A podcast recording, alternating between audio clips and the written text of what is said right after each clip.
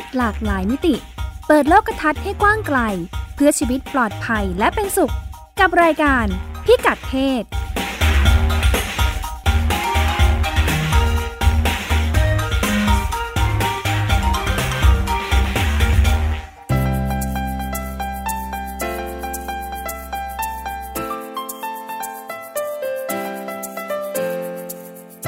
กัดเพศวันนี้ติดตามเรื่องเพศหลากหลายมิติกับเราได้ที่นี่ ช่วงเช็คอิน หลังวิกฤตโควิด -19 ค่าเศรษฐกิจสุด ส่งผลให้คนรุ่นใหม่ไม่ยอมมีลูก Sex l e c o r s เสียงสะท้อนจากชุมชนคนเผ่าพื้นเมือง พบการรับรู้และดูแลในสถานการณ์โควิด -19 ยังมีช่องว่าง สร้างปัญหาความขัดแย้งในครอบครัวและหมู่บ้าน เรื่องเล็กประเด็นใหญ่ มูลนิธิหญิงชายก้าวไกล เล่าประสบการณ์ทำงานว่า มุมมองคนส่วนใหญ่ที่เชื่อว่าคนละเมิดทางเพศ ต้องเป็นพวกโรคจิตผิดปกติทำให้คนที่ตกเป็นเหยื่อไม่ได้รับการเยียวยาช่วยเหลืออย่างเหมาะสม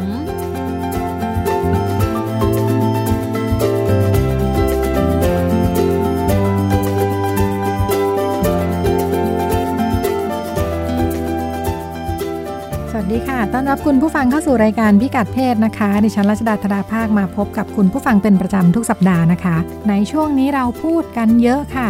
เรื่องความปกติใหม่ ความปกติใหม่ ดิฉันพยายามหาคำคำที่เป็นภาษาไทยนะคะที่ใช้ภาษาอังกฤษกันก่อนหน้านี้ค่ะ new normal new norm นะคะ แบบแผนใหม่วิถีแบบใหม่นะคะ ความจริงคำนี้มีใช้กันมาตั้งแต่ก่อนหน้านี้แล้วค่ะ แต่พอมีสถานการณ์ โควิด -19 ระบาดนะคะ ก็เลยถูกนำมาใช้ว่าเป็นสถานการณ์ที่พอมีโรคระบาดเนี่ยเราก็ต้องปรับตัวต้องเปลี่ยนแปลงอะไรเยอะเลยนะคะ ในช่วงหลายเดือน แล้วก็ประกอบกับสภาพแวดล้อมที่มันไม่เหมือนเดิมเนี่ยนะคะทำให้การปรับตัวเนี่ยมันทำท่าจะไม่ใช่เรื่องแค่ ชั่วครั้งชั่วคราวนะคะ แต่ว่ามันจะกลายเป็นความปกติแบบใหม่คือต้องทำกันไปยาวๆเนี่ยนะคะ คุณพงศธรสารธนาวุฒิคุยให้เราฟังว่าหนึ่งใน new normal นะคะหนึ่งในความปกติใหม่เนี่ยจะเป็นเรื่องของการที่คนจะมีลูกน้อยลงนะคะน้อยลงอีกนะคะจากที่ก็น้อยลงอยู่แล้วนะคะ ก่อนหน้านี้ เราไปติดตามเรื่องนี้ในช่วงเช็คอินค่ะ ช่วงเช็คอินสวัสดีค่ะ คุณพงศธร สวัสดีครับ คุณรัชดาครับ จะน้อยลงอีกคะที่ผ่านมาเราก็คุยปัญหากันว่าคนไม่ยอมมีลูกประชากรจะไม่พออยู่แล้วนะคะ ใช่ เออคือตอนแรกเขาก็นึกกัน เขาก็พูดกันขำๆครับว่า เออหรือว่าเนี่ยล็อกดาวน์คนมันอยู่บ้านพร้อมกัน น่าจะแบบสารสัมพันธ์กันดีขึ้นมีเซ็กด้วยกันคู่สามีภรรยาอย่างเงี้ยครับแล้วอีกก็เดือนถัดจากนี้ไปถุนถุงตุนถุงยางกันอยู่ไม่ใช่เหรอคุณมงสะทอน ตุนถุงยางตุนอะไรบางคนก็อาจจะตุนไม่ได้ อ่าเพอเพออ่าเดี๋ยวเดี๋ยวอีกเก้าเดือนข้างหน้า จะมีเด็กคลอดใหม่แบบ อืม จะมีแม่ท้องเต็มแผนกสูตินรีเวชเลยหรือเปล่าเขาก็คาดกันว่าเออมันจะเป็นไหมเขาเรียกว่าเป็น baby boom baby boom ระลอกใหม่ เพราะว่าก่อนหน้านี้เขาไปดูมาสถิติโลกนะครับช่วงสงครามโลกครั้งที่สองเนี่ย มันก็เกิดเหตุการณ์อย่างนี้แหละก็คือ พอหลังสงครามสงบคนก็รู้สึกว่าชีวิตปลอดภัยละเลยเร่งกันปั๊มลูกผลิตลูกทำลูกกันมหาศาล ประชากรโลกก็เพิ่มกันในช่วงที่เรียกกันว่าเป็นยุคเบบี้บูมขึ้นมาอืมค่ะอ่าแต่ทีนี้เอ่อโควิดขึ้นมาเนี่ย จะมีหรือเปล่า จะเป็นไปได้ไหมอ่าแนวโน้มเป็นยังไงบ้าง ในในในแนวโน้มประชากรโลกเขาก็เลยวิเคราะห์กันครับ แล้วก็มองว่า มันไม่แน่ไม่นอนว่าประชากรเด็กรุ่นต่อไปจะเกิดขึ้น คือไม่ไม่ชัวร์ว่าจะมีเบบี้บูมและลอกใหม่เกิดขึ้น เพราะว่าโควิดมันต่างจากสงครามโลกหน่อย ตรงที่ว่ามัน มันไม่รู้ว่าจะจบเมื่อไหร่ ค่ะ อ่า มันสร้างความเสียหายทางเศรษฐกิจในระยะเวลาที่ยาวนานด้วยระดับหนึ่ง ก็ แล้วก็ช่วงนี้มันเป็นช่วงที่ครอบครัวนะครับ ตกงานกันระเนระนาดบางคนก็ขาดรายขาดแคลนรายได้ แล้วในยุคนี้ครับเอ่อมันเป็นยุคที่เราเข้าถึงอุปกรณ์คุมกำเนิดได้ง่ายกว่าเมื่อสมัยก่อน เพราะฉะนั้นพอตกงานปุ๊บไม่มีงานทำก็ไม่อยากรู้สึกไม่อยากมีลูกขึ้นมาอยู่แล้วละเพราะว่าตามจิตวิทยาแล้วก็ในเชิงการคำนวณในเชิงเศรษฐศาสตร์นะครับค่ะการมีลูกเนี่ยเหมือนเป็นการวางแผนระยะยาวอย่างหนึ่งของมนุษย์ คือเราจะตัดสินใจมีลูก ก็ต่อเมื่อเรารู้สึกว่าอนาคตของเราในภายภาคหน้ามันดูสดใสอะ่ะ ค่ะคือเราก็ไม่อยากมีลูกถ้าสมมุติ อืม เรายังมีฐานะไม่พร้อมหรือว่ายังมีเอ่อความไม่มั่นคงทางอาชีพการงาน เราก็ยังไม่อยากมีลูกในขณะนี้ค่ะมีลูกก็เป็นรายจ่ายเนาะครับใช่โควิด ถ้ามีลูกขึ้นมารายจ่ายเอา แล้วจะค่ะชักหน้าถึงหลังจะมีรายได้มาช่วยเหลือลูกไหมเลี้ยงลูกไหมยังไงก็ตามค่ะเขาบอกว่าบางครอบครัวที่มีลูกอยู่แล้วคนหนึงเนี่ยครับ ก็ไม่อยากมีลูกคนที่สองเพราะว่าช่วงนี้เป็นช่วงล็อกดาวน์เหมือนกันโรงเรียนหยุดสถานเนอร์เซอรี่ทั้งหลายทั้งปวงหยุดสถานเลี้ยงเด็กหยุดลูกต้องเรียนออนไลน์ พอเรียนออนไลน์เสร็จพ่อแม่ก็ต้องมานั่งคุม นั่งคุมลูกหนึ่งหนึ่งหนึ่งทางและอีกทางหนึ่งก็ต้อง work from home อีกทางหนึ่งก็ต้องทำงานบ้านทำสามอย่างในอยู่ในบ้านเดียวกันมันมันเครียดอะครับมันก็เลยตัดสินใจว่าไม่อยากมีลูกดีกว่า ก็เลยเป็นไปได้ว่าเอ่อคนรุ่นใหม่อาจจะไม่มีลูกอืมค่ะนับจากนี้ไป new new normal ก็คือประชากรโลกอาจจะยิ่งหดน้อยลงไปอีกค่ะแล้วก็ยิ่งถ้าเป็นประชากรยากจนเนี่ย มันจะเกิดผลกระทบในเชิงหนัก เพราะว่าเขาจะเข้าไม่ถึงอุปกรณ์คุมกำเนิดอืมในทางกลับกันนะครับค่ะคือคนคนที่เข้าถึงอุปกรณ์กำเนิดก็จะไม่อยากมีลูก ไม่อยากมีอะไรก็ตาม ไม่อยากเพิ่มภาระ แต่คนที่เข้าไม่ถึงอุปกรณ์คุมกำเนิดเนี่ย มันจะกลายเป็นมันจะเกิดปัญหาท้องไม่พร้อมค่ะมันจะสุ่มเสี่ยงต่อปัญหาท้องไม่พร้อมตามขึ้นมา ซึ่งจริงๆกลุ่มนี้ก็ไม่ได้เอออยากมีคนมีเหมือนกันเนาะกลุ่มนี้ก็ไม่ได้อยากมีแต่มันเข้าไม่ถึงอุปกรณ์คุมกำเนิดค่ะมีคนเสนอเหมือนกันให้ว่าให้ทำ telemedicine ที่ว่าเป็นแนวคิดใหม่ช่วงนี้เออระบบค่ะจัดส่งยาออนไลน์ หรือว่าแบบเอ่ออุปกรณ์คุมกำเนิดออนไลน์ หรือแม้กระทั่งยายุติการตั้งครรภ์ออนไลน์ แต่ประเด็นมีอยู่ว่าคนส่วนใหญ่ทั่วโลกนะครับ มันไม่ได้เข้าถึงอุปกรณ์สมาร์ทโฟน หรือว่าแอปพลิเคชันอะไรต่างๆ ได้ถึงทุกคนน่ะค่ะเอาจริง ๆ แล้ว กลุ่มที่เข้าถึงก็เขาดูเป็นกลุ่มบางทีเขาที่มีฐานะนั่นแหละ ใช่ บางทีเขายังไม่รู้เลยว่ามีแจกฟรีหรือเปล่า หรือว่ามีบริการอย่างนี้หรือเปล่า ค่ะอืมมันก็เลยเป็นว่าเข้าไม่ถึงแล้วก็ถ้าเกิดปัญหาท้องไม่พร้อมขึ้นมาในช่วงโควิดระบาดนี่ก็เป็น เป็นช่วงเขาเรียกว่าซวยอะครับ ช่วงซวย คืออมช่วงที่แบบโชคร้ายจริง ๆ เพราะว่าค่ะเอ่อคุมอุปกรณ์คุมกำเนิดก็หายากเต็มทีและราคาก็สูง เพราะคนแห่กันไปซื้อเอ่ออุปกรณ์เอ้ยสถานที่ให้บริการยุติตั้งครรภ์หรือว่า หรือแม้กระทั่งให้บริการฝากคันเองก็ตามครับ ที่เป็นสถานพยาบาลก็ตามเนี่ย ก็ปิดให้บริการ อ่า เพราะถือว่าเป็นไม่ใช่ไม่ใช่ ไม่ใช่อุบัติ ไม่ใช่อุบัติเหตุฉุกเฉิน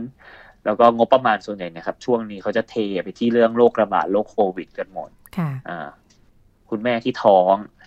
ท้องไม่ว่าจะพร้อมหรือไม่พร้อมเองก็ตามในช่วงนี้นะครับ จะถูกปฏิบัติเป็นพลเมืองชั้นสองมีรายงานขึ้นมา จากอังกฤษบอกว่า ผู้หญิงที่ตั้งท้องเนี่ย ให้บอกว่า เออกลายเป็นพลเมืองชั้นสองเพราะว่าโควิดสำคัญกว่า แค่โควิดลูกเขาก็ไม่ดูพอแลกันไม่ค่อยไหวแล้วอะเนาะในหลายประเทศใช่ ใช่ครับค่ะเอ่อมันมีคลินิกแห่งหนึ่ง ซึ่งเป็นคลินิกให้บริการเรื่องยุติการตั้งครรภ์แล้วก็คุมกำเนิด ซึ่งเขามีสาขาทั่วโลกมากเลย ชื่อมารีสโตปนะครับเขาเขาประเมินว่าตัวเลขของผู้หญิงแล้วก็เด็กนะครับ ที่เข้าไม่ถึงอุปกรณ์คุมกำเนิด แล้วก็การวางแผนครอบครัวรวมถึงการบริการยุติการตั้งครรภ์เนี่ย มันจะมีประมาณเก้าล้าน เออเอ่อประมาณสิบล้านคนทั่วโลกในช่วงโรคระบาดโควิดที่เกิดขึ้น ค่ะแล้วก็ประเมินไปไปมามาแล้ว อันนี้เพราะตัวเลขในคลินิกเขาอย่างเดียวนะครับ ประเมินไปไปมามาแล้วบอกว่าท้องไม่พร้อมเนี่ยจะเพิ่มขึ้นอีกสามล้านคน เพิ่มอีกสามล้านท้อง อืมอืมค่ะ ประมาณประมาณเก้าสิบเปอร์เซ็นต์เนี่ยครับ จะไปจบลงที่ทำแท้งเถื่อน เพราะว่าทำแท้งถูกกฎหมายหรือทำแท้งถูกต้องเนี่ย มันปิดให้บริการมันไม่ให้บริการจริงๆมันก็เลยต้องไปหาที่อื่นทำอ่า มันเขาเคยมีประสบการณ์ช่วงอีโบลาระบาดครับ ซึ่งช่วงนั้นเป็นเหตุการณ์เมื่อประมาณสี่ห้าปีที่แล้วที่แอฟริกา เออมันมีเคสที่ว่าผู้หญิงที่ท้องเนี่ยครับ เออเอ้ยคนตายจากอีโบลาเนี่ยอยู่ที่ประมาณสี่พันคน ค่ะอืมคือเป็นเป็นโรคร้ายแรงเหมือนกันคนตายก็ประมาณสี่สี่ห้าพันคน แต่ว่าระบาดไม่ได้วงกว้างมาก แต่ในขณะเดียวกันเนี่ย มันมีเคสที่แม่และเด็กตายจากการเอ่อ ตั้งครรภ์หรือว่าการทำแท้งเถื่อนเนี่ยครับจำนวนพอๆกับคนตายจากอีโบลาเลย อืมค่ะ คือประมาณสี่พันคนเหมือนกัน เขาก็เลยตั้งคำถามขึ้นมาว่า เออพอเกิดโรคระบาดขึ้นมาปุ๊บเนี่ย กลุ่มที่ได้รับผลกระทบก่อนเลยคือ ผู้หญิงท้องแล้วก็ผู้หญิงที่ท้องไม่พร้อมด้วยใช่ไหมทำให้ไม่ได้รับบริการทางสุขภาพเองก็ตาม หรือแม้กระทั่งบริการทางยุติการตั้งครรภ์ทำให้เข้าไม่ถึงหรือเปล่า ค่ะอ่า แล้วก็โควิดเนะครับ เป็นเหมือนคือโรคระบาดเนี่ยมันเป็นเหมือนตัวเร่งที่ทำให้เหตุการณ์ทั้งหลายทั้งปวง หรือว่าสถานการณ์เลวร้ายเนี่ย มันมันยิ่งปะทุมากขึ้น อะไรก็ตามที่มันถูกซุกอยู่ใต้พรมเนี่ย มันจะโผล่ขึ้นมา อ่า ไม่ว่าจะเป็นปัญหาทองไม่พร้อมที่มันจะเพิ่มขึ้นก็ตาม เอ่อกลายเป็นว่าพอโรงเรียนหยุดปุ๊บเนี่ย เด็กก็จะตั้งท้องมากขึ้นด้วยเขาก็เขาก็ไปดูข้อมูลมาว่า เออ ในประเทศที่ ประเทศที่ประเทศหลาย ๆ แห่งบ้านมันไม่ใช่ที่ปลอดพื้นที่ปลอดภัยสำหรับเด็กวัยรุ่นนะครับค่ะคือการให้เด็กอยู่ในโรงเรียนอะ เด็กเด็กผู้หญิงนะครับเอ่อเด็กจะปลอดภัยกว่าการปล่อยให้เด็กอยู่บ้านกับญาติผู้ชาย เพราะว่ามีสิทธิ์ที่จะถูกญาติญาติญาติผู้ชาย หรือว่าเอ่อหรือว่าคนรู้จักที่เป็นผู้ชายข่มขืน โรงเรียนจะเป็นพื้นที่ปลอดภัยมากกว่า เพราะฉะนั้นถ้าโรงเรียนหยุดในช่วงนี้เนี่ย และเด็กกลับมาอยู่บ้านเนี่ย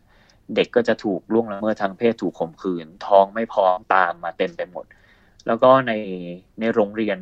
เอ่อกลุ่มประเทศที่กำลังพัฒนาเนี่ยครับ ชอบส่วนใหญ่มักจะมีนโยบายว่าถ้าท้องก็จะถูกไล่ออกจากโรงเรียน มันก็เหมือนแบบสวยซ้ำสวยซ้อนอีกถูกข่มขืนไม่พอยังถูกไล่ออกจากโรงเรียนไปด้วย แล้วก็เป็นปัญหาตามมาอีกก็คือว่าเอ่อครอบครัวที่เจอเรื่องแบบเนี้ยส่วนใหญ่ ก็จะหาจับลูกสาวแต่งงานกันไปอืมเรื่อยๆค่ะเป็นทอดค่ะๆ แล้วก็เป็นปัญหาเรื่องเจ้าสาวเด็กวนไปวนมาค่ะคือมันเป็นเป็นปัญหางูกินหางพอเกิดเรื่องหนึ่งก็เกิดเรื่องหนึ่งตามมาเป็นแบบนี้ครับ ค่ะ มันก็เลยเป็นเหมือนประเด็นที่แบบ เออเขาก็ลองคิดอยู่ว่า แล้วเราจะทำยังไงดีต่อค่ะคล้าย ๆ กันดิฉันเลยมีข้อมูลมาฝาก เพิ่งเห็นของ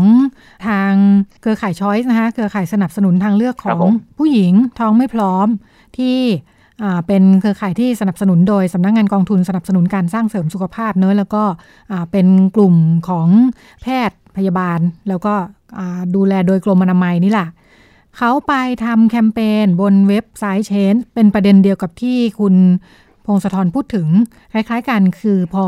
อาทรัพยากรในด้านสาธารณสุขมันถูกเทไปในสถานการณ์โควิด -19 เนี่ยนะคะ ของบ้านเราเนี่ยโควิดค่อนข้างรับมือได้ดีเนาะอย่างไรก็ดีก็อืมอ่าเป็นรอยรั่วตรงนี้เหมือนกัน ทางเครือข่ายช้อยที่เขาทำงานเรื่องช่วยเหลือผู้หญิงที่ตั้งครรภ์ไม่พร้อมเนาะก็นำเสนอปัญหานี่แหละว่าเออทรัพยากรมันถูกนำไปใช้ตรงนู้นหมดเลยทำให้ปกติการยุติตั้งครรภ์ในบ้านเราเนี่ยสถานพยาบาลแต่ละแห่งก็ อาจจะให้บริการหรืออาจจะไม่ให้บริการเนาะวิธีที่รองรับกันอยู่ก็คือการส่งต่ออาตอนนี้นี่ก็ถูกล็อกดาวน์เข้าไปอีกอาหลายที่เคยครับให้บริการก็ไม่ให้บริการ เพราะว่าต้องดูแลเรื่องโควิดเยอะเนาะอ๋อใช้คนใช้อะไรตรงนั้นเยอะก็เลยนี่แหละ ถ้าสนใจรายละเอียดนะคะ ไปเปิดดูได้ในเว็บไซต์ change.org นะคะค่อนข้างเนื้อหาครับผมเยอะเหมือนกันก็คุยให้ฟังทั้งอ่าสถานการณ์ปัญหาแล้วก็อ่าข้อเสนอเพื่อจะแก้ไขปัญหานี้ ก็ดู ประเด็นปัญหาคล้าย ๆ กัน แม้ว่าบ้านเราจะดีกว่ามากในแง่การรับมือกับโควิด ค่อนข้างชัดเจน ในประเทศที่หลายประเทศที่คุณพงศธรพูดถึงนี่โอ้เข้าใจได้เลยนะ เวลาบอกว่าเรื่องนี้ดูไม่เร่งด่วนมากเนี่ยจัดการโควิดก่อนเนี่ยเพราะโควิดเองก็ยังรับมือไม่ไหวเลยอะครับค่ะ มันก็เลยมันต้องมันต้องเทเทไปส่วนใดส่วนหนึ่ง ใช่ ก็เวลาเวลาเราเราพูดถึง พูดถึงทางกระทรวงออกมาบอกบ่อยๆนะว่าแบบว่าเอ้ยเดี๋ยวเอ่อระบบของเราจะรองรับไม่ไหวเนี่ย เรานึกไม่ออกนะ วันก่อนที่ฉันได้ดูคลิปอันหนึ่งคุณมงคลธรได้เห็นไหมที่เป็นคนไทยที่ไปอยู่ที่อ่าประเทศหนึ่ง ประเทศหนึ่งไม่ไม่ระบุชื่อประเทศละกัน เออ แต่ก็ก็คุยให้ฟังว่าเออตัวเองเนี่ยป่วยแล้วก็อยู่คนเดียวใช่ไหมเป็นคนไทยไปอยู่ครับผมต่างบ้านต่างเมืองเออก็อยู่อพาร์ตเมนต์คนเดียวแล้วก็ป่วย ป่วยแล้วก็เนี่ยแหละพอโทรถามโทรเช็คกับทางโรงพยาบาลทางอะไรต่ออะไรก็ก็คิดว่าเป็นโควิดนี่แหละ แต่ไม่สามารถรับการรักษาเข้าถึงพยาบาลได้ใช่อะเพราะว่าออกไปก็ไม่ได้ให้อยู่ขอบ้านรถฉุกเฉินมารับก็ไม่ได้เออรถฉุกเฉินก็บอกว่าเออยังไม่มากเท่าที่ฟังนี่ยังไม่มาก ในขณะที่คุณผู้หญิงที่เล่าเนี่ยคือแบบ รู้สึกว่าจะหายใจไม่ได้แล้ววะเออเขาก็ยังแบบเออกินยาก่อนนะ อะไรเงี้ยกินยาที่มีอยู่ไปก่อน อืม แต่ก็ด้านหนึ่งก็ทำให้เห็นว่าอ่าในในช่วงวัยที่อายุน้อยเนาะมันก็หายได้เองครับจริงผมกันแหละเออเหมือนกับร่างกายก็ก็ต่อสู้สามารถต่อสู้ได้เออเขาก็เลยถูกประเมินว่าไม่ฉุกเฉินคือนึกถึงว่าสถานการณ์นี้ถ้าเกิดขึ้นบ้านเราเนี่ยโหรีบ มารับรีบจับตรวจตรวจเข้าไปรอบข้างอีก ทั้งชุมชนไปแล้ว อืม แต่ก็ แต่ถ้าเป็นในแต่ถ้าเป็นในกรณีนี้เคสท้องไม่พร้อมขึ้นมาอย่างเงี้ย มันจะเร่งด่วนส่งต่อเร็วขนาดไหนก็ไม่รู้ใช่ไหมฮะช่วงนี้เอ่อของของในบ้านเราก็ลำบากนี่แหละทางเครือข่ายช้อยซี่ออกมาก็ก็หยิบยกประเด็นปัญหานี้ด้วยเหมือนกัน เพราะว่าก็จะเจอสถานการณ์ล็อกดาวน์ซึ่งก็นึกออกเลยเนาะถ้าล็อกดาวน์แล้ว ไปไหนจริงๆ ถ้าฉุกเฉินจริง ๆ ก็พอจะบอกบอกเจ้าหน้าที่ได้ที่เขาทำด่านตั้งเนี่ย แต่ถ้าถ้าจะไปยุติตั้งคันเนี่ยเออในหลายฝ่ายก็ไม่ได้เข้าใจเรื่องนี้ว่าระบบมันมีอะไรยังไงทำอยู่เนี่ยคงจะติดอยู่ที่ด่านนี่แหละฉันนึกภาพนะค่ะ แล้วมันมีปัจจัยเรื่องอายุคันเข้ามาเกี่ยวข้องด้วยใช่มันก็ต้องเล็งจริง ๆ ก็เป็นเรื่องที่รอไม่ได้อยู่เหมือนกัน แต่ก็คงจะคลุกคลักประมาณหนึ่งทีเดียวนะคะ ก็อาจจะได้ติดตามทั้งในของบ้านเราแล้วก็ในต่างประเทศมาฝากกันว่าในสถานการณ์ที่รับมือวิกฤตกันแบบนี้เนาะเรื่องไหนที่ยังล่วไหลก็คงต้องนำมาคุยกันค่ะ ขอบคุณมากค่ะ คุณมงสะทรครับผม ค่ะ ก็เป็นช่วงเช็คอินนะคะ แล้วก็เดี๋ยวเราไปกันต่อกับ Sex Record ค่ะ ช่วง Sex Records ในช่วงที่โควิด -19 แพร่ระบาดนะคะ ประกอบกับมาตรการต่างๆ ที่ออกมาบังคับใช้นี่ก็ดูเหมือนว่าทั้งมาตรการทั้งการระบาดก็จะเหมือนเหมือนกันนะคะ แต่ว่าจริง ๆ แล้ว คนกลุ่มต่างๆ ได้รับผลกระทบไม่เหมือนกันค่ะเรามีประเด็นมาพูดคุยกันอยู่เสมอนะคะ พยายามดูว่าเอ๊ะมันมีกลุ่มไหนบ้างที่ต้องรับมือกับ ทั้งไวรัสเองแล้วก็มาตรการที่ต่างกันนะคะทั้งผู้หญิงผู้ชายทั้งเพศทั้งวัยถิ่นที่อยู่อาศัยวัฒนธรรม และการใช้ชีวิตเนี่ยมักจะทำให้ได้รับผลแล้วก็มีการปรับตัวแตกต่างกันนะคะ แล้วคนที่อยู่ในชุมชนนะคะโดยเฉพาะกลุ่มที่เป็นกลุ่มชนเผ่าพื้นเมืองอเป็นยังไงกันบ้าง เราจะลองไปติดตามกันนะคะ วันนี้ดิฉันอยู่กับคุณมัจฉาพรอินนะคะ จากองค์กรสร้างสรรค์อนาคตเยาวชน สวัสดีค่ะ ค่ะ สวัสดีค่ะค่ะค่ะยินดีมากค่ะ ที่ได้ร่วมพูดคุยในวันนี้นะคะ ค่ะ อันดับแรกขอเรื่องชนเผ่าพื้นเมืองก่อน ตอนนี้หมายถึงกลุ่มไหนบ้างคะที่คุณมาชาทำงานอยู่ด้วยค่ะจริงๆประวัติศาสตร์ค่อนข้างยาวนะคะ สังคมไทยได้ยินคำว่าชนเผ่าพื้นเมืองน้อยกว่าชาติพันธุ์ใช่ไหมคะแต่จริงๆเป็นเรื่องของกระบวนการเคลื่อนไหวสังคมนะคะ จริงๆ ชาติพันธุ์หมายรวมถึงทุกคนในสังคมค่ะ ชาติพันธุ์เป็นกลุ่มน้อยหมายถึงกลุ่ม คนนะคะ ที่ได้รับผลกระทบจากนโยบายกฎหมาย และการเลือกปฏิบัติต่างๆ จนทำให้นะคะแม้จะอยู่ในสังคมเดียวกัน แต่ว่าไม่ได้ถูกมองเห็น ไม่ได้ถูกแยกทุกไนในเชิงกฎหมายนะคะยังถูกเลือกปฏิบัติอยู่เห็นง่ายๆอย่างเช่น คนลาวอีสานนะคะ คนมุสลิมที่อยู่ภาคใต้หรืออยู่ตามจังหวัดต่างๆเนี่ยค่ะ ก็จะไม่มีมีเขาเรียกว่าอะไรคะบทบาททางการเมืองนะคะ เทียบเท่ากับคนชาติพันธุ์ซึ่งเป็นกระแสหลักเนี่ยค่ะ แต่คราวนี้พอเป็นเชนเผาพื้นเมืองเนี่ยมันจะเกี่ยวเนื่องกันในทางกฎหมายนะคะ ก็คือว่าโดยทั่วไปเชนเผาพื้นเมืองเนี่ยหมายถึงคนนะคะที่เกิดและเติบโตบนพื้นแผ่นดินของตัวเองนะคะ โดยทั่วไปหมายถึงก่อนที่จะมีรัฐชาตินะคะ นั่นแปลว่านะคะ ในประเทศไทยเองเนี่ยก่อนที่จะเป็นประเทศก็มีคนอยู่ในพื้นที่ต่างๆ เยอะมากเลยนะคะ แต่แล้วในขณะเดียวกันเมื่อมีคนเป็นเจ้าของพื้นที่ดั้งเดิมอยู่แล้วเนี่ยค่ะ กฎหมายที่เกิดขึ้นใหม่เนี่ยจะต้องเคารพคนดั้งเดิมด้วยนะคะ เพราะว่าโดยทั่วไปเนี่ยเราจะเห็นว่าคนดั้งเดิมเนี่ยถูกละทิ้งนะคะ ในทางกฎหมายและนโยบายสะท้อนผ่านการที่ไม่มีสิทธิบนที่ดินทำกินอะไรเงี้ยค่ะ ดังนั้น ก็พูดในบริบทของสังคมไทยเนี่ยชนเผ่าพื้นเมืองนะคะ จะหมายถึงนะคะ คนที่อยู่บนพื้นที่สูงนะคะ เช่นกะเหรี่ยงปากยอนะคะเอ่อมงอีชูนะคะ เยอะมากเลยนะคะ ในประเทศไทยแล้วก็รวมถึงคนที่อยู่ทางภาคใต้ทางไทยฝั่งทะเลนะคะ ทั้งมันนี้นะคะ มอแกนมอแกค่ะ คราวนี้เมื่อกี้ถามไปแล้วใช่ไหมคะว่าว่า นเผ่าพื้นเมืองได้รับผลกระทบอย่างไรใช่ไหมคะว่าอยากอยากจะให้เริ่มต้นตรงไหนดีคะค่ะอยากให้เริ่มต้นตรงนี้แหละค่ะว่าผลกระทบเนี่ยหมายถึงว่าเวลาเรานึกถึงเนาะเวลาคุยกันก็แบบว่าโอ้โหโควิดนี่ไปถึงตรงนู้นเลยเลยรวมทั้งมาตรการต่างๆ ที่ภาครัฐออกมานะคะ ก็อยากให้เล่าให้ฟังค่ะว่าบรรยากาศเป็นยังไงบ้าง ทั้งเรื่องอการรับรู้เองแล้วการการปรับตัวของอกลุ่มชนเผ่าพื้นเมืองที่ว่าค่ะ ค่ะจริงๆแล้วนะคะ อันที่หนึ่งเลยก็คือว่าถ้าเรารับสื่อกระแสหลักที่ให้ข้อมูลอยู่ตอนนี้ค่ะ ส่วนใหญ่มันจะออกไปในทางโทรทัศน์นะคะ แล้วก็เป็นการนำเสนอข่าวผ่านภาครัฐนะคะสื่ออื่นๆอย่างเช่นสื่อในท้องถิ่นอะไรเนี้ยค่ะ ก็จะพูดเหมือนกับแค่แชร์ข้อมูลคร่าวๆนะคะ แต่สิ่งที่มันเกิดขึ้นในเชิงเผาพื้นเมืองก็คือว่าส่วนใหญ่นะคะ ยังเข้าไม่ถึงไฟฟ้านะคะอย่างในจังหวัดแม่ฮ่องสอนที่เราทำงานอยู่เนี่ยค่ะ หลายหมู่บ้านนะคะ ยังไม่มีไฟฟ้าหรือบางหมู่บ้านเพิ่งจะมีไฟฟ้า นั่นแปลว่าการสื่อสารโดยภาษาไทยเนี่ยค่ะ คนรุ่นอายุที่แบบสามสิบขึ้นไปเนี่ยก็ยังไม่สามารถที่จะเข้าถึง ภาษาไทยได้นะคะก็แปลว่ายังยังไม่เข้าใจภาษาไทยอะค่ะ เพราะฉะนั้นข้อมูลพื้นฐานเพื่อที่จะเข้าใจนะคะ และไม่กลัวเชื้อโควิด -19 หรือว่าโรคระบาดที่เกิดขึ้นในตอนนี้ค่ะนะคะ ข้อมูลข้อเท็จจริงต่างๆ เนี่ยก็ยังเข้าไม่ถึงด้วยอุปสรรคด้านภาษานะคะ การเข้าไม่ถึงด้วยอุปสรรคด้านภาษาเนี่ยค่ะทำให้เกิดความหวาดกลัวค่ะ เพราะว่าเราไม่รู้ว่าโรคคืออะไร แต่เรารู้ว่ามันน่ากลัว แล้วรัฐก็มีมาตรการต่างๆนะคะ แล้วมาตรการเหล่านี้ก็เป็นมาตรการที่ไม่ได้ฟังเสียงนะคะ บริบทเลยนะคะ อย่างเช่นบางหมู่บ้านเนี่ยค่ะจริงๆหมู่บ้านชนเผ่าแบ่งเป็นสามแบบนะคะ แบบที่หนึ่งก็คือว่ามีการติดต่อค้าขายนะคะ กับชุมชนข้างล่างอยู่นะคะ อย่างเช่นชุมชนที่โม้งอย่างเงี้ยค่ะจะมีการค้าขายเยอะนะคะ หลายหมู่บ้านเนี่ยมีการติดต่อ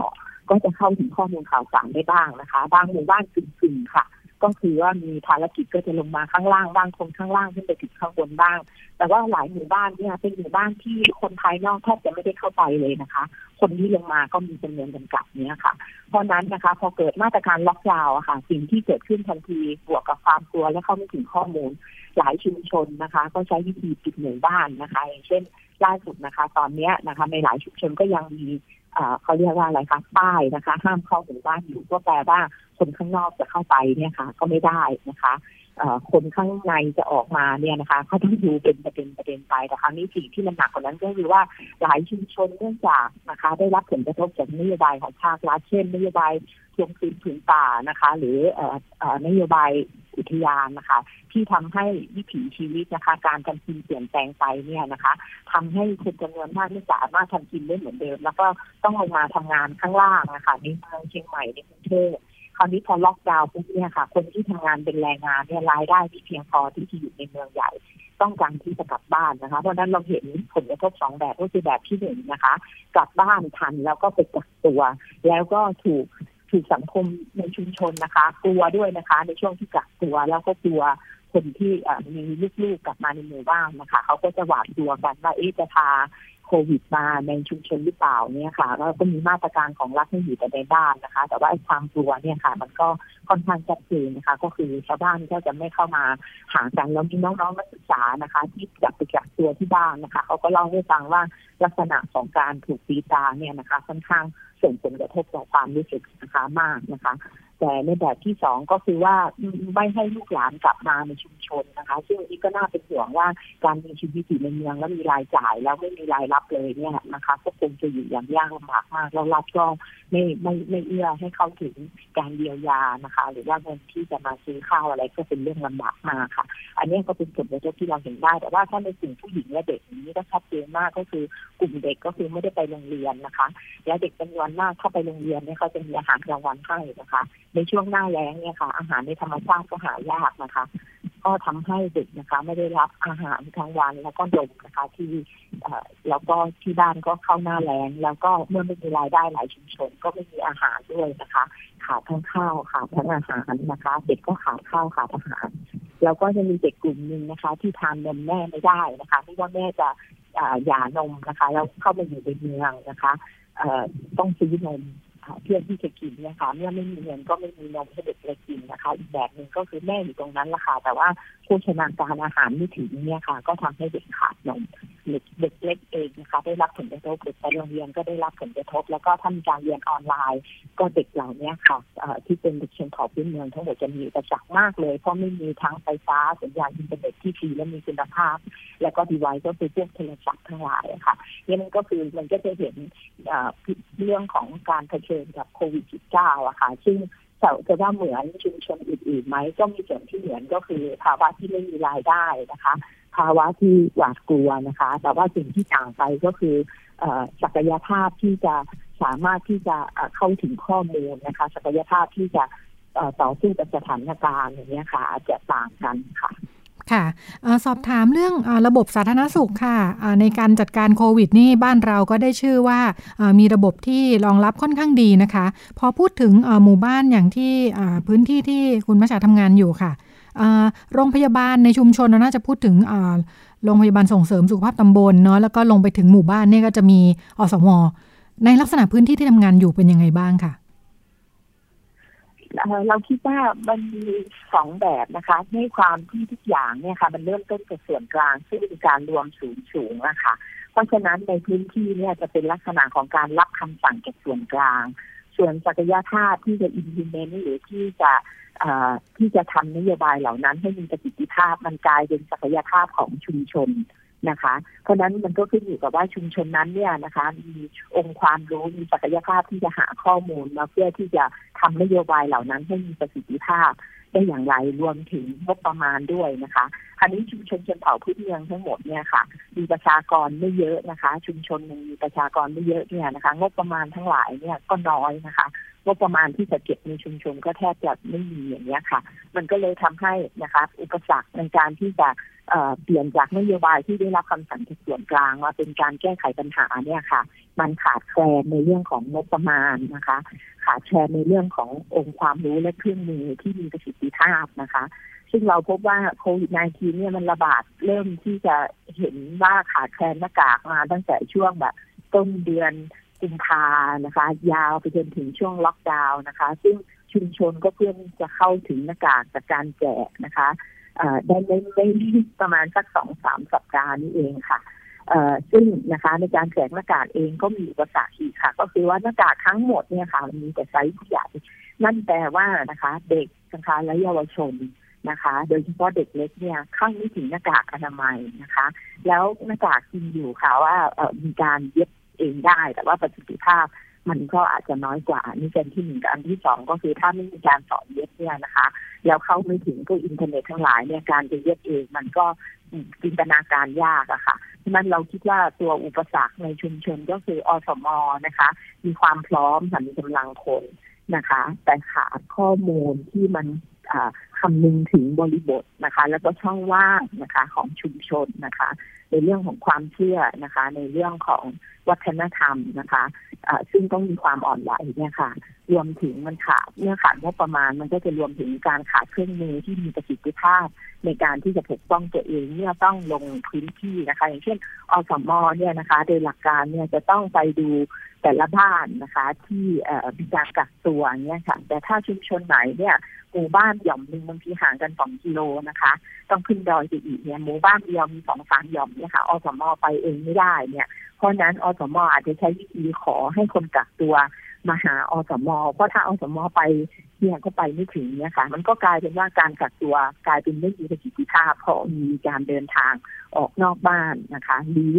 นะคะ ในบ้านเองก็มีข้อจำกัดอีกนะคะ อย่างเช่นบางบ้านเนี่ยเราจะไม่พาบ้านชนเขาได้นะคะ ว่าส่วนใหญ่จะเป็นไม้ไผ่เป็นไม้อะค่ะ แล้วก็ห้องจะเป็นโล่งๆเนี่ยค่ะเพราะฉะนั้นเป็นเป็นไม่ได้มีการแบ่งสัดส่วนนะคะ คราวนี้เมื่อต้องมีการกักตัวนี่มันเป็นไปได้ยากอะค่ะ แล้วก็ความเข้าใจเมื่อเมื่อไม่มีเมื่อไม่มีความเข้าใจพื้นฐานเนี่ยนะคะ การกักตัวซึ่งต้องอาศัยความเข้าใจจากคนในบ้านเนี่ยนะคะ ก็อาจจะไม่มีเช่นนะคะ แทนที่เขาจะได้อยู่เฉยๆกักตัวอยู่คนเดียวอาจจะมีคนมาหา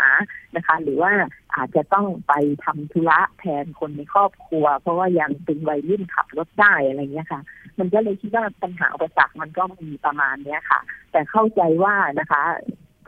ทางอสมพยายามที่จะให้ข้อมูลเท่าที่มีอย่างจำกัดนะคะจากส่วนกลางที่ให้มาเนี่ยค่ะ กับชุมชนแต่ว่าแต่ว่าคนรับสารเองเนี่ยค่ะ เมื่อไปเจอเอกสารเรื่องความคิดความเชื่อเนี่ยไม่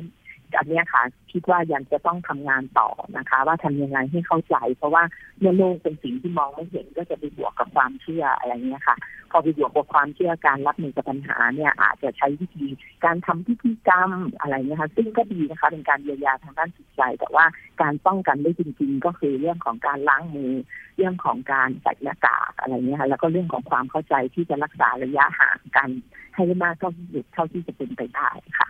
ค่ะอพอจะมีตัวอย่างของที่ไหนที่สามารถรับมือสถานการณ์ได้ค่อนข้างดีไหมคะ ในชุมชนที่ห่างไกลได้พูดถึงเราเราเห็นเขาพยายามประยุกต์นะคะประยุกต์จากความเชื่อดั้งเดิมกับความเชื่อใหม่นะคะความเชื่อดั้งเดิมก็คือ ในบางชุมชนที่ยังไม่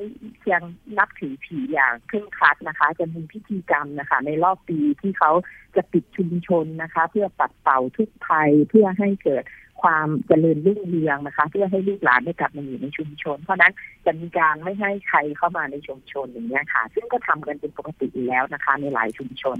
แต่คราวนี้ค่ะระยะเวลาเนี่ยนะคะ ก็จะจำกัดได้แค่ในช่วงทำพิธีกรรม ถ้าเข้าใจไม่ผิดอาจไม่ไม่แน่ใจว่าสามวันหรือห้าวันนะคะ เพราะว่าหลายชุมชนก็ไม่ได้ทำพิธีกรรมแล้ว เพราะว่า มันไม่ค่อยเอื้อเนื่องจากว่าการทำพิธีกรรมเนี่ยลูกหลานที่ลงไปทำงานหรือเรียนหนังสือเนี่ยค่ะ จะต้องกลับมาในชุมชนด้วยอะค่ะอันนี้ก็หลายชุมชนเขาก็เลิกไปแล้วใช่ไหมคะหรือว่าเอ่อคราวนี้พอมีเหตุการณ์อย่างเนี้ยค่ะเขาก็เลยเหมือนกับแบบว่านะคะ ใช้ช่วงโอกาสในการที่จะรื้อฟื้นพิธีกรรมนี้ขึ้นมานะคะ แล้วก็ขยายเวลานะคะ ก็คือว่าแทนที่ เราจะเรียกลูกหลานกลับมานะคะ มาอยู่รวมกันมาสร้างขวัญและกำลังใจนะคะ แล้วพอถึงเวลาหมดพิธีกรรมก็กลับไปเป็นว่าไหนๆก็กลับมาแล้วนะคะ แล้วมีช่วงโควิด -19 นะคะ แล้วก็เอมันมีช่วงล็อกดาวน์เพราะฉะนั้นชุมชนก็เลยอาศัยทั้งทำพิธีกรรมนะคะ บวกกับการล็อกดาวน์นะคะ แล้วก็ให้ลูกหลานกลับมาอยู่ในชุมชนของตัวเองเนี่ยค่ะ ก็กลายเป็นการปิดหมู่บ้านนะคะ แบบแบบอาศัยความเชื่อร่วมด้วยอะค่ะ หลายชุมชนนะคะ เราคิดว่าถ้ามีการสื่อสารที่ที่ เขาเรียกว่าที่ดีนะคะ บวกทั้งความเชื่อแล้วก็วิธีการอธิบายทางด้านวิทยาศาสตร์เข้าไปด้วยนะคะเพื่อที่จะอธิบายกับแนวทางในการป้องกันโควิด -19 เนี่ยค่ะเราคิดว่าก็อาจจะเป็นตัวอย่างของการที่ชุมชนนะคะ พยายามที่จะปกป้องคนในชุมชนนะคะ แล้วก็ทำให้ประสิทธิภาพของการล็อกดาวน์เนี่ยมันมีมากที่สุดนะคะ ในช่วงที่มันมีการระบาด แล้วเราต้องการให้เคิร์ฟ หรือว่าการติดเนี่ยมันลดลงจนกระทั่งอยู่ในสภาวะที่พอที่จะเปิดชุมชนได้อะไรเงี้ยค่ะ ค่ะ เป็นวิธีผสมผสานไปนะคะ ที่ที่ผ่านมามีมีกลุ่มติดเชื้อโควิด -19 ในในชุมชนบ้างหรือยังคะที่แม่ห้องสอนนะคะอำเภอศพเมยอำเภออำเภอแม่เฉลียงเนี่ยค่ะ ที่เราทำงานอยู่นะคะ รู้สึกว่ามี มีหนึ่งคนนะคะที่เป็นน้องนะคะ ที่เยาวชนนะคะ ออกมาทำงานในเมืองนะคะ แล้วก็กลับไปในชุมชนแล้วก็มีการติดนะคะ แล้วก็เหมือนกับเป็นช่วงเวลาที่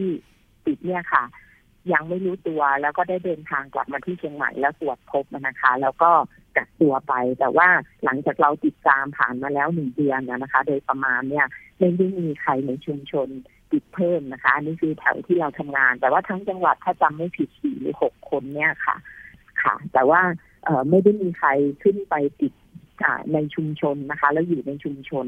ค่ะ พอดีเขาติดแล้วเขาก็กลับมาเพื่อที่จะทำงานก็เลยเไม่ได้มีการแพร่ระบาดยังไม่มีการแพร่ระบาดในหมู่บ้านในชุมชนชนเผ่าพื้นเมืองในละแวกที่เราทำงานอยู่ค่ะ ค่ะเห็นทางทางกลุ่มของคุณมัชฉามีกิจกรรมช่วยเหลือคนในชุมชนด้วยทำอะไรกันบ้างคะ ในสถานการณ์โควิด เราทำงานเรื่องเสริมศักยภาพผู้หญิงและเด็กนะคะ เรารู้ว่าเมื่อเกิดสถานการณ์แบบนี้ค่ะ เด็กไม่ได้ไปโรงเรียน เยาวชนที่เรียนหนังสือนะคะ กลับไปอยู่บ้าน เพราะว่าไม่มีการสอนแล้วสอนออนไลน์ แล้วมันมีค่าใช้จ่ายนะคะ รวมถึงเด็กเล็กนะคะ ที่ไม่ได้ไปโรงเรียนด้วยอะคะ่ะ แล้วก็มีสภาวะของโควิดอีก เราก็เลยสนใจว่า เอ๊ะผู้หญิงในชุมชนเราเนี่ย เป็นยังไงบ้างตอนนี้น้องๆที่กลับไปอยู่บ้านเป็นอย่างไร แต่ว่าอุปสรรคก็คือเราคนทำงานไม่สามารถที่จะเดินทางไปในชุมชนได้เนี่ยค่ะ เราก็เลยทำวิดีโอนะคะ เพื่อที่จะให้น้องๆที่อยู่ในชุมชนชุมชนนะคะ ได้ดูว่าข้อมูลที่มัน เป็นวิทยาศาสตร์ด้วยนะคะ บวกกับความเข้าใจถ้ามันมีแล้วจะสามารถถ่ายทอดต่อในชุมชนได้อย่างเงี้ยค่ะ แล้วก็ให้น้องๆช่วยกันทำความเข้าใจ แล้วก็ไปแปลเป็นภาษาของตัวเอง เพื่อที่จะให้ชุมชนได้เข้าใจเรื่องนี้ อันนี้ก็คืออันที่หนึ่งที่ที่เราทำนะคะ ก็คือว่าให้ข้อมูลกับน้องๆที่กลับไปอยู่ในชุมชน เพื่อที่จะให้ข้อมูลกับชุมชน เพราะว่าน้องๆที่กลับไปอยู่ในชุมชนนะคะ ก็ถูกตีตานะคะ ว่าเอ๊ะ พาโควิดกลับมาในชุมชนหรือเปล่า นั่นก็สะท้อนว่าคนในชุมชนยังไม่เข้าใจเรื่องนี้น้องๆ ก็เลยลุกขึ้นมาใช้ภาษาของตัวเองในการสื่อสารให้ชุมชนเข้าใจค่ะ แล้วก็อันที่สองก็คือว่าในช่วงที่มีการล็อกดาวน์เนี่ยค่ะ เราจินตนาการถึงหมู่บ้านที่เราทำงานนะคะ หมู่บ้านที่เราทำงานเนี่ยเนื่องจากว่าประมาณหกสิบเปอร์เซ็นต์นี่มีสัญชาตินะคะ อยู่ในเขตอุทยานที่เข้าไปในป่าไม่ได้เพราะมีกฎหมายกำกับนะคะ ดำรงชีวิตอยู่ได้ด้วยรายได้เล็กน้อยนะคะ เพราะว่าเป็นเมืองชายแดนนะคะ ซึ่งเกิดจากการที่เขาเป็นคนรับจ้างแบกของลงเรือนะคะ เพราะว่าเรือรับจ้างเนี่ยค่ะ จะไปส่งของตามแข้งผู้ลี้ภัยที่อยู่ริมแม่น้ำหรือว่าไปส่งในฝั่งพม่าในรัฐกะเหรี่ยงเนี่ยค่ะ รายได้เหล่านี้ค่ะ ที่เลี้ยงดูคนในครอบครัวเมื่อเกิดการล็อกดาวน์นะคะ เกิดปัญหาขึ้นสองระดับก็คืออันที่หนึ่ง สินค้าที่จะลงไปสู่แคมป์ผู้อพยพต่างๆ เนี่ยค่ะ ที่กำลังเผชิญกับสงครามในพม่านะคะ ไม่มีอาหารนะคะ เนื่องจากไม่มีการเดินทางนะคะ แต่ในขณะเดียวกันนะคะรายได้หลักนะคะ ที่เลี้ยงปากท้องของคนในชุมชนเนี่ยค่ะ ที่ไม่มีสัญชาติเนี่ย หายไปอย่างสิ้นเชิงนะคะน้องๆเยาวชนที่เราทำงานได้ที่ลงไปอยู่ในชุมชนนะคะ เราก็เลยบอกว่าลงไปดูหน่อยดีไหมว่าคนในชุมชนตอนนี้เผชิญกับสถานการณ์อะไร น้องเขาลงไปลองคุยกับแม่ๆที่อยู่ในชุมชน แล้วก็ไม่ได้ตั้งใจจะระดมทุนในตอนแรกเพื่อที่จะให้การช่วยเหลือนะคะ เพียงแต่อยากทราบว่าแม่ๆอยู่กันอย่างไรบ้างเนี่ยค่ะ ปรากฏว่าไปแล้วก็ตกใจก็คือสภาวะที่หนึ่งเดือนผ่านไป ในบ้านเริ่มไม่มีข้าวสารหลายบ้านต้องใช้วิธีการไปขอยืมจากร้านค้า เพราะว่าไม่มีเงินซื้อ แล้วถ้าล็อตนี้หมดเนี่ยก็แปลว่าไม่กล้าไปยืมอีกเพราะยังไม่มีเงินใช้หนี้จากสิ่งที่ไปยืมมา เราก็เลย ทำงานอย่างเร่งด่วนนะคะ โดยมีเสียงเรียกร้องมาจากชุมชน ก็คือน้องเยาวชนที่อยู่ในชุมชนว่าชุมชนกำลังขาดอาหารและขาดข้าวนะคะเเราจะช่วยเหลือกันได้อย่างไรบ้างค่ะ เราก็เลยเปิดเผยนะคะ ข้อมูลนะคะที่จำเป็นว่าตอนนี้มีชุมชนที่ขาดแคลนอาหารและข้าวและได้รับผลกระทบจากโควิดอะคะ่ะก็เลยเกิดการให้การช่วยเหลือเบื้องต้นช่วยเหลือผู้หญิงและเด็กนะคะมากกว่า 200 คนค่ะจาก 40 ครอบครัวค่ะ โดยการประสานงานนะคะ แล้วก็ทำงานในชุมชนผ่านน้องๆ เยาวชนในหมู่บ้านนั้นนะคะ เป็นคนประสานงานส่วนเราก็เป็นคนระดมทุน ในระยะยาวนะคะ เรื่องโควิด -19 แล้วที่ว่าเราจะอยู่กับเขาไปอีกประมาณนานเลยค่ะ สองปีมั้งคะ เราก็เลยคิดแผนนะคะ ที่จะสร้างความเข้าใจนะคะ โดยน้องๆเยาวชนนะคะ โดยใช้ภาษาปิดชนเผ่าพื้นเมืองนะคะ อันที่สองก็คือนะคะเก็บข้อมูลผลกระทบที่เกิดขึ้นนะคะ เพื่อที่จะทำให้เกิดการเรียกร้องในเชิงนโยบายนะคะ ให้รัฐคำนึงถึงคนที่นะคะบอบบางแล้วก็ได้รับผลกระทบจากเรื่องนี้ต้องได้รับการเยียวยานะคะ เพราะคนในชุมชนเนี่ยมีประมาณเอ่อ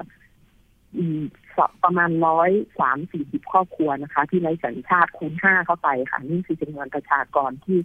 เข้าไม่ถึงนะคะ การเยียวยาของภาครัฐนะคะ แล้วก็กำลังอยู่ในสภาวะที่ยากลำบากมากที่สุดนะคะ แล้วก็อันที่สามก็คือเราจะทำยังไงให้รัฐในพื้นที่นะคะ มีบทบาทประสานงานร่วมกันเพื่อที่จะให้เกิดความยั่งยืนในการป้องกันโรคระบาดนี้นะคะ แล้วก็ป้องกันการตัดสินปีกานะคะ คนที่อาจจะติด เชื้อโควิด -19 ซึ่งมันอาจจะเกิดขึ้นได้ก็ได้ หรือต่อให้มีคนติดจริง ๆ ก็จะสามารถป้องกันไม่ให้คนในชุมชนเนี่ยค่ะติดต่อหรือว่ามีการแพร่ระบาดในชุมชนค่ะค่ะก็เป็นกิจกรรมแล้วก็งานที่น่าสนใจนะคะะคุณผู้ฟังสามารถติดตามงานของอทางองค์กรสร้างสรรค์อนาคตเยาวชนได้จากทางแฟนเพจ ใช้ชื่อนี้เลยใช่ไหมคะคุณมัชชาสร้างสรรค์อนาคตเยาวชนนี่เสิร์ชหาเจอได้เนอะ ใช่ค่ะค่ะ ความจริงของทางกลุ่มทำงานเรื่องความหลากหลายทางเพศในชุมชนด้วย ซึ่งน่าสนใจมากๆ แต่น่าเสียดายเวลาไม่พอไว้เดี๋ยวเราอาจจะติดตามแล้วก็ชวนคุยต่อหลังจากนี้นะคะ ค่ะ ค่ะ คุณมาชาขอบคุณมากเลยค่ะ ที่มาพูดคุยให้ฟัง ขอบคุณมากค่ะดีมากๆค่ะค่ะ สวัสดีค่ะ ค่ะ ก็ทำให้เห็นถึงผลกระทบนะคะ แล้วก็ให้เห็นภาพบรรยากาศของชุมชนที่ห่างไกลนะคะ ก็เป็นอีกบรรยากาศหนึ่งแต่ก็ด้านหนึ่งคุณมัชชาซึ่งทำงานอยู่ตรงนั้นก็สะท้อนให้เห็นถึงความเข้มแข็งของคนในชุมชนที่สามารถปรับประยุกต์ความเชื่อและก็วัฒนธรรมของตัวเอง เพื่อรับมือกับสถานการณ์ได้ด้วยนะคะ ถ้าได้ข้อมูลซึ่งจริง ๆ ก็ ถ้ารู้วิธีนะคะสามารถใช้หลายวิธีการที่จะสื่อสารข้อมูลที่เป็นประโยชน์ไปให้ถึงชุมชนได้นะคะ เพียงแต่ว่าจะต้องคำนึงถึงความแตกต่างในเรื่องภาษา แล้วก็จะใช้ใครเป็นคนสื่อสารด้วยวิธีการยังไงเนี่ยก็อาจจะเป็นรายละเอียดที่จะต้องมาคิดกันนะคะ ก็เป็นช่วงที่นำมาฝากกันนะคะ จากองค์กรสร้างสรรค์เยาวชน อนาคตเยาวชนนะคะ ค่ะ แล้วก็เราไปกันต่อในช่วงถัดไปค่ะ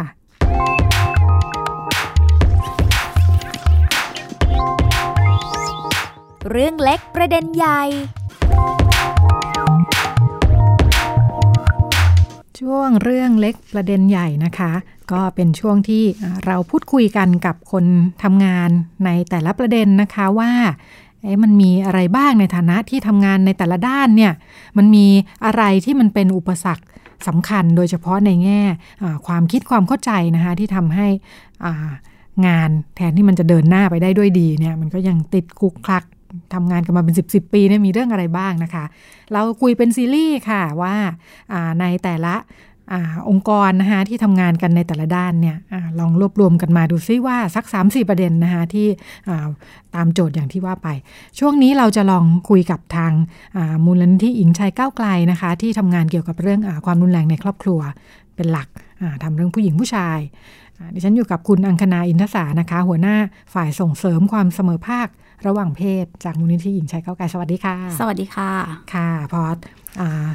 บอกคุณอังคณาว่าเอ๊ะลองลิสต์กันดูเถอะว่ามันมีอะไรบ้างที่เป็นเรียกว่าเป็นเหมือนความคิดในสังคมเนาะที่ทำให้ไม่เข้าใจ แล้วก็งานแทนที่จะเดินหน้าไปได้แก้ปัญหาได้เนี่ยรวมทั้งสร้างปัญหาด้วยคุณอังคณาบอกว่าขอเรื่องแรกคือ คนมักจะมองว่าคนที่เป็นผู้ที่ละเมิดทางเพศเนี่ย ต้องเป็นพวกโรคจิตแน่ๆค่ะอืมเอ่อ ต้องเป็นพวกผิดปกติทารุณโหดร้ายซาดิสอย่างนี้ใช่ไหมใช่ใช่เวลาเวลาสื่อเวลาเกิดเคสเกิดขึ้นในในสังคมหรือว่าเคสรุนแรงที่มันเกิดขึ้นในภาพข่าวอะไรเงี้ยค่ะ สื่อก็จะพยายามที่จะบอกว่า คนที่กระทำมีความผิดปกติทางจิต หรืออะไรประมาณอย่างเงี้ยค่ะ อันนี้ก็จะเป็นอันนี้ก็ถือว่าเป็นทัศนคติของสังคมกับการมองประเด็นนี้ ซึ่งสะท้อนผ่านสื่อด้วยเหมือนกันนะคะซึ่งประเด็นไอประเด็นที่พูดถึงเรื่องอผู้ที่กระทำความรุนแรงทางเพศ มีความผิดปกติทางจิตหืนกาม บางเคสเมายาเสพติดเมาเหล้าด้วยนะ หรือว่ามีมีความวิปริต อะไรสักอย่างหนึ่งอันนี้ค่ะนี้เป็นการเป็นภาพที่ทำให้เห็นภาพว่าลักษณะของผู้ที่กระทำความรุนแรงทางเพศเนี่ยมีลักษณะแบบนี้ แล้วก็เป็นภาพเรามองว่ามันเป็นภาพเหมารวม ซึ่งซึ่งมันเป็นมายาคติที่ที่สังคมหรือว่าคนในสังคมเองมอง แล้วก็เชื่อว่าสิ่งที่มันเกิดขึ้นเนี่ยเป็นความคิดล้มยอดว่าเนี่ยถ้ามันเกิดเหตุการณ์แบบนี้เกิดขึ้นเนี่ยคนที่กระทำต้องเป็นลักษณะแบบนี้ ถึงจะกระทำได้ ในทางกลับกันเราก็จะบอกว่าโหถ้าดูท่าทางดีสุภาพเรียบร้อยเป็นคนธรรมดาปกติเขาต้องไม่ทำอะไรแบบนี้แน่ไม่มีภาพแบบนั้นอยู่ในอยู่ในหัวหรือว่าอยู่ในทัศนคติของสังคม แต่ว่าจากการทำงานจริง ๆ ไม่ใช่ ไม่ใช่ค่ะ คือคือมายาคติเรา เราเรื่องนี้เนี่ยมันเป็นเรื่องที่นำไปสู่การส่งผลกระทบเนาะกับทั้งผู้ที่ถูกใช้ความรุนแรง ทั้งในในความรุนแรงคือเราเราเจอว่าความแรงที่เกิดขึ้นกับผู้หญิงและเด็กเนี่ยมันเกิดขึ้นทุกเพศและทุกวัย รวมไปถึงทุกเพศด้วยนะคะ ในในเงื่อนไขของความรุนแรงที่มันเกิดขึ้น แล้วก็พอเรามีทัศนคติหรือมายาคติแบบนี้เนี่ยมันมันทำให้จำกัด เรื่องการคุกคามทางเพศหรือว่าการข่มขืนเนี่ยเป็นเรื่องส่วนบุคคล เป็นเรื่องระหว่างคนที่มีความวิปริต มีความผิดปกติทางจิตกับ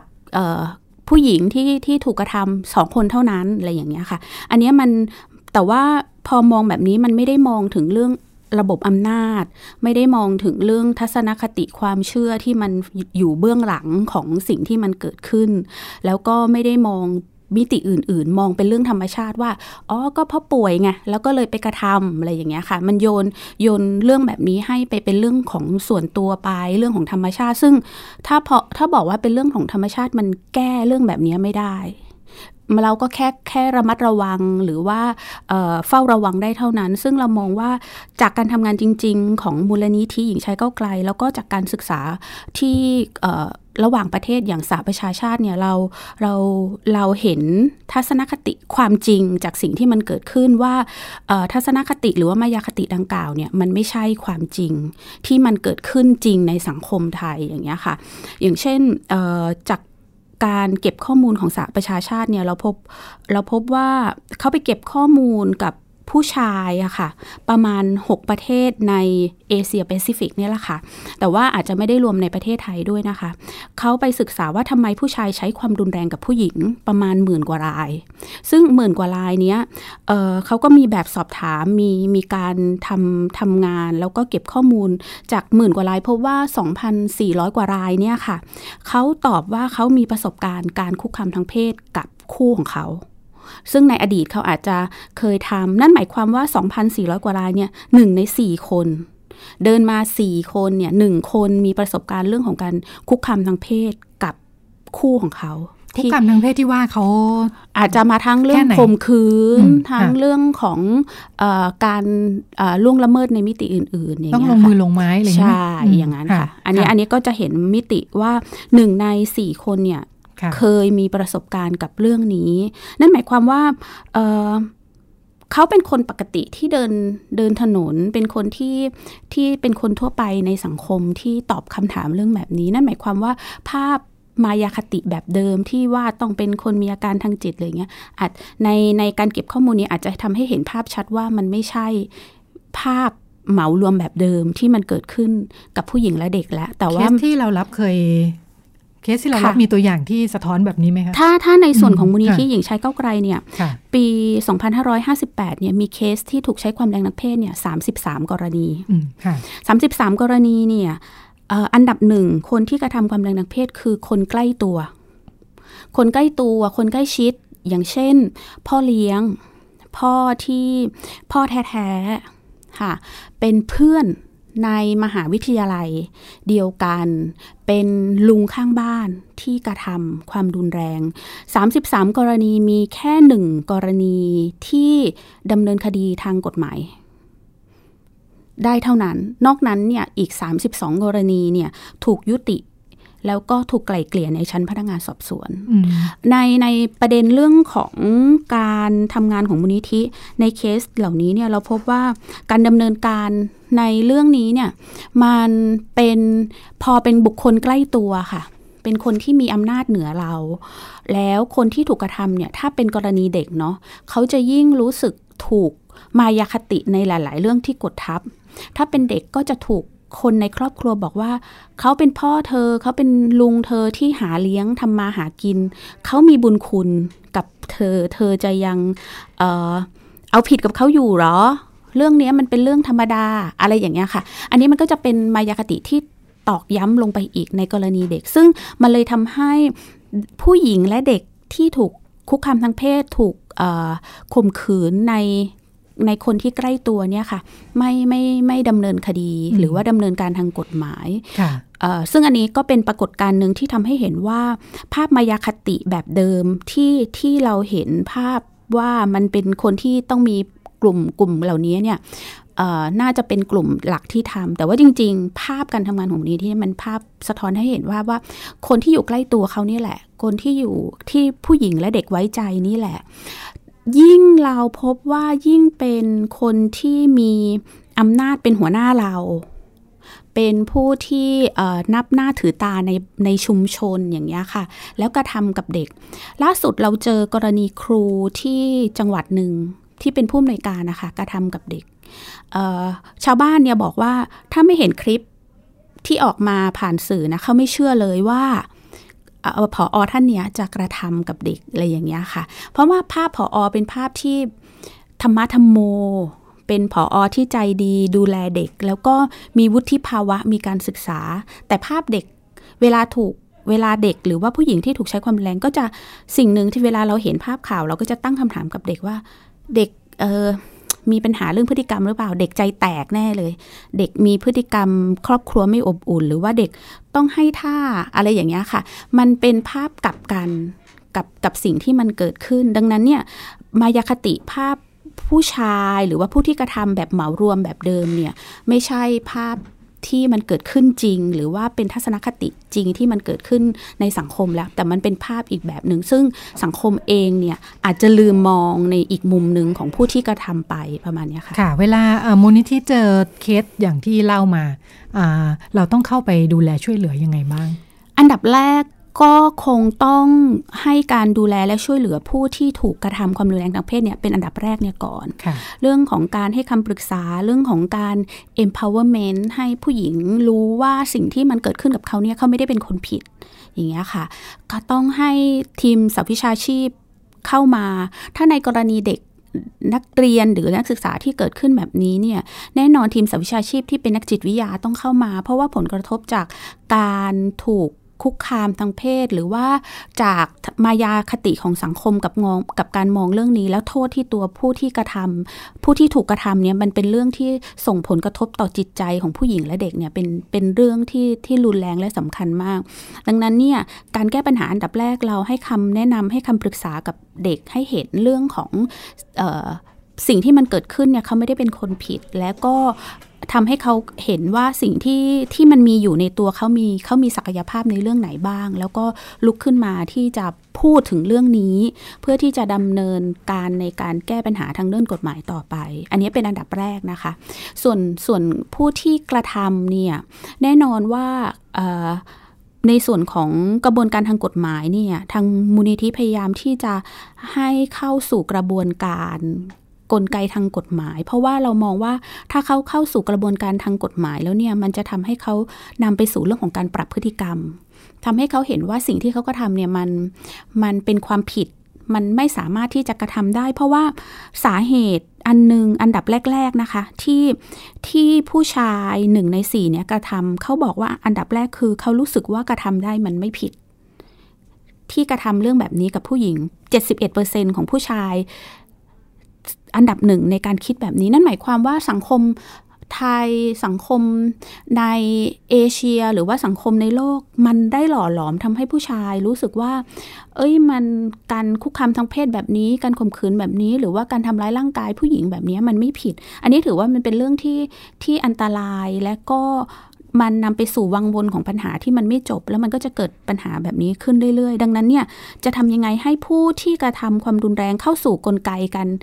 การแก้ปัญหาด้วยกระบวนการทางกฎหมาย ซึ่งเอ้กลไกเหล่านี้มันจะทำให้เราเชื่อว่ามันจะต้องทำให้ให้กลุ่มที่กระทำเรื่องเหล่านี้เขาเขาเขารู้สึกว่าสิ่งที่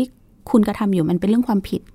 คุณไม่สามารถที่จะกระทำกับมนุษย์อีกคนหนึ่งได้ คุณไม่สามารถที่จะทำลายความเป็นมนุษย์ ด้วยการข่มขืน หรือว่าคุกคามทางเพศกับอีกเพศหนึ่งได้อะไรอย่างเงี้ยค่ะ แล้วก็มันมีกฎหมายในการดำเนินการเรื่องแบบนี้อยู่อย่างเงี้ยแต่ยังพอที่คุณนังคณาพูดถึงว่าจากกรณีที่เข้ามา 30 กว่ากว่าเคสเนอะ